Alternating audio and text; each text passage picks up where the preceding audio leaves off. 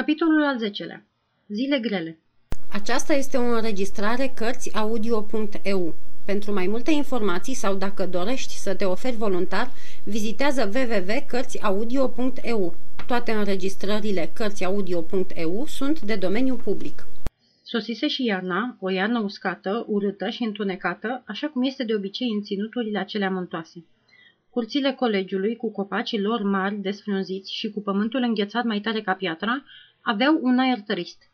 Ne sculam înainte de ivirea zorilor, la lumina lămpii. Era frig. În lavoare era gheață. Elevii nu mai terminau. Clopoțelul trebuia să-i cheme de mai multe ori. Mai repede, domnilor!" strigau pedagogii mergând în lung și în lat pentru a se încălzi. Rândurile se formau în liniște, de bine de rău, și coborau pe scara cea mare abia luminată și de-a lungul coridoarelor pe care sufla vântul ucigător al iernii. Urâtă iarnă pentru bietul pici. Nu mai lucram deloc. În clasă, căldura nesănătoasă a sobei mă adormea. În timpul orelor, mansarda mea fiind prea înghețată, dădeam fuga la cafeneaua barbet și nu mai plecam decât în ultimul moment. Acum Roger îmi dădea lecții aici. Frigul ne alungase din sala de scrimă și ne duelam în mijlocul cafenelei, cu tacurile de biliard, bând pungi. Subofițerii judecau loviturile. Hotărât lucru, acele inimi nobile mă primiseră înăuntru lor și mă învățau în fiecare zi câte o altă lovitură infailibilă pentru a-l omorâ pe bietul marchis de Bucoaran. Mă mai învățau și cum se îndulcește absintul, iar când acești domni jucau biliard, eu eram cel care nota punctele. Urâtă iarnă pentru bietul pici. Într-o dimineață din această iarnă tristă, pe când intram la cafeneaua Barbet, aud și acum păcănitul bilelor de biliard și duduitul sobei mari din faianță, Roger veni la mine grăbit. Numai două cuvinte, domnule Daniel. Și mă trase după el în sala din spate cu un aer foarte misterios. Era vorba de o confidență amoroasă. Vă imaginați ce mândru eram că un asemenea om îmi făcea confidențe. Asta mă mai înălța puțin. Iată povestea. Pușlamaua asta de maestru de scrimă întâlnise în oraș, într-un anume loc care nu poate fi dezvăluit, o anumită persoană de care se îndrăgostise nebunește.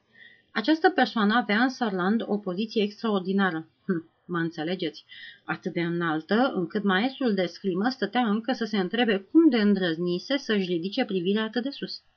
Și totuși, în ciuda situației persoanei, situația atât de înaltă, atât de nu-și pierdea speranța de a fi iubit și credea chiar că venise momentul să facă niște declarații epistolare. Din nefericire, maestrii de scrimă nu sunt prea îndemânatici în mânuirea penei de scris. Unde mai pui că nu era vorba de o femeiușcă, iar pentru o persoană de un așa rang nu era nevoie de un talent mediocru, ba chiar nici măcar un foarte bun poet n-ar fi fost de ajuns.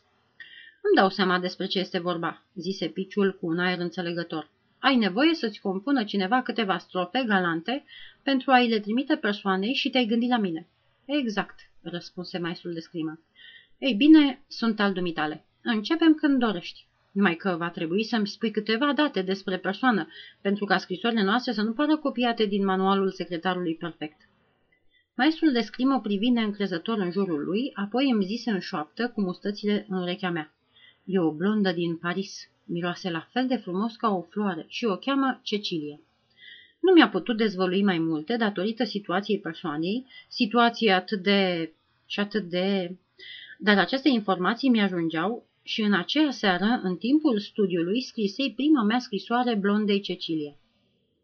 Această neobișnuită corespondență dintre Pici și misterioasa persoană blondă ținu aproape o lună. Timp de o lună am scris în medie două scrisori de iubire pe zi.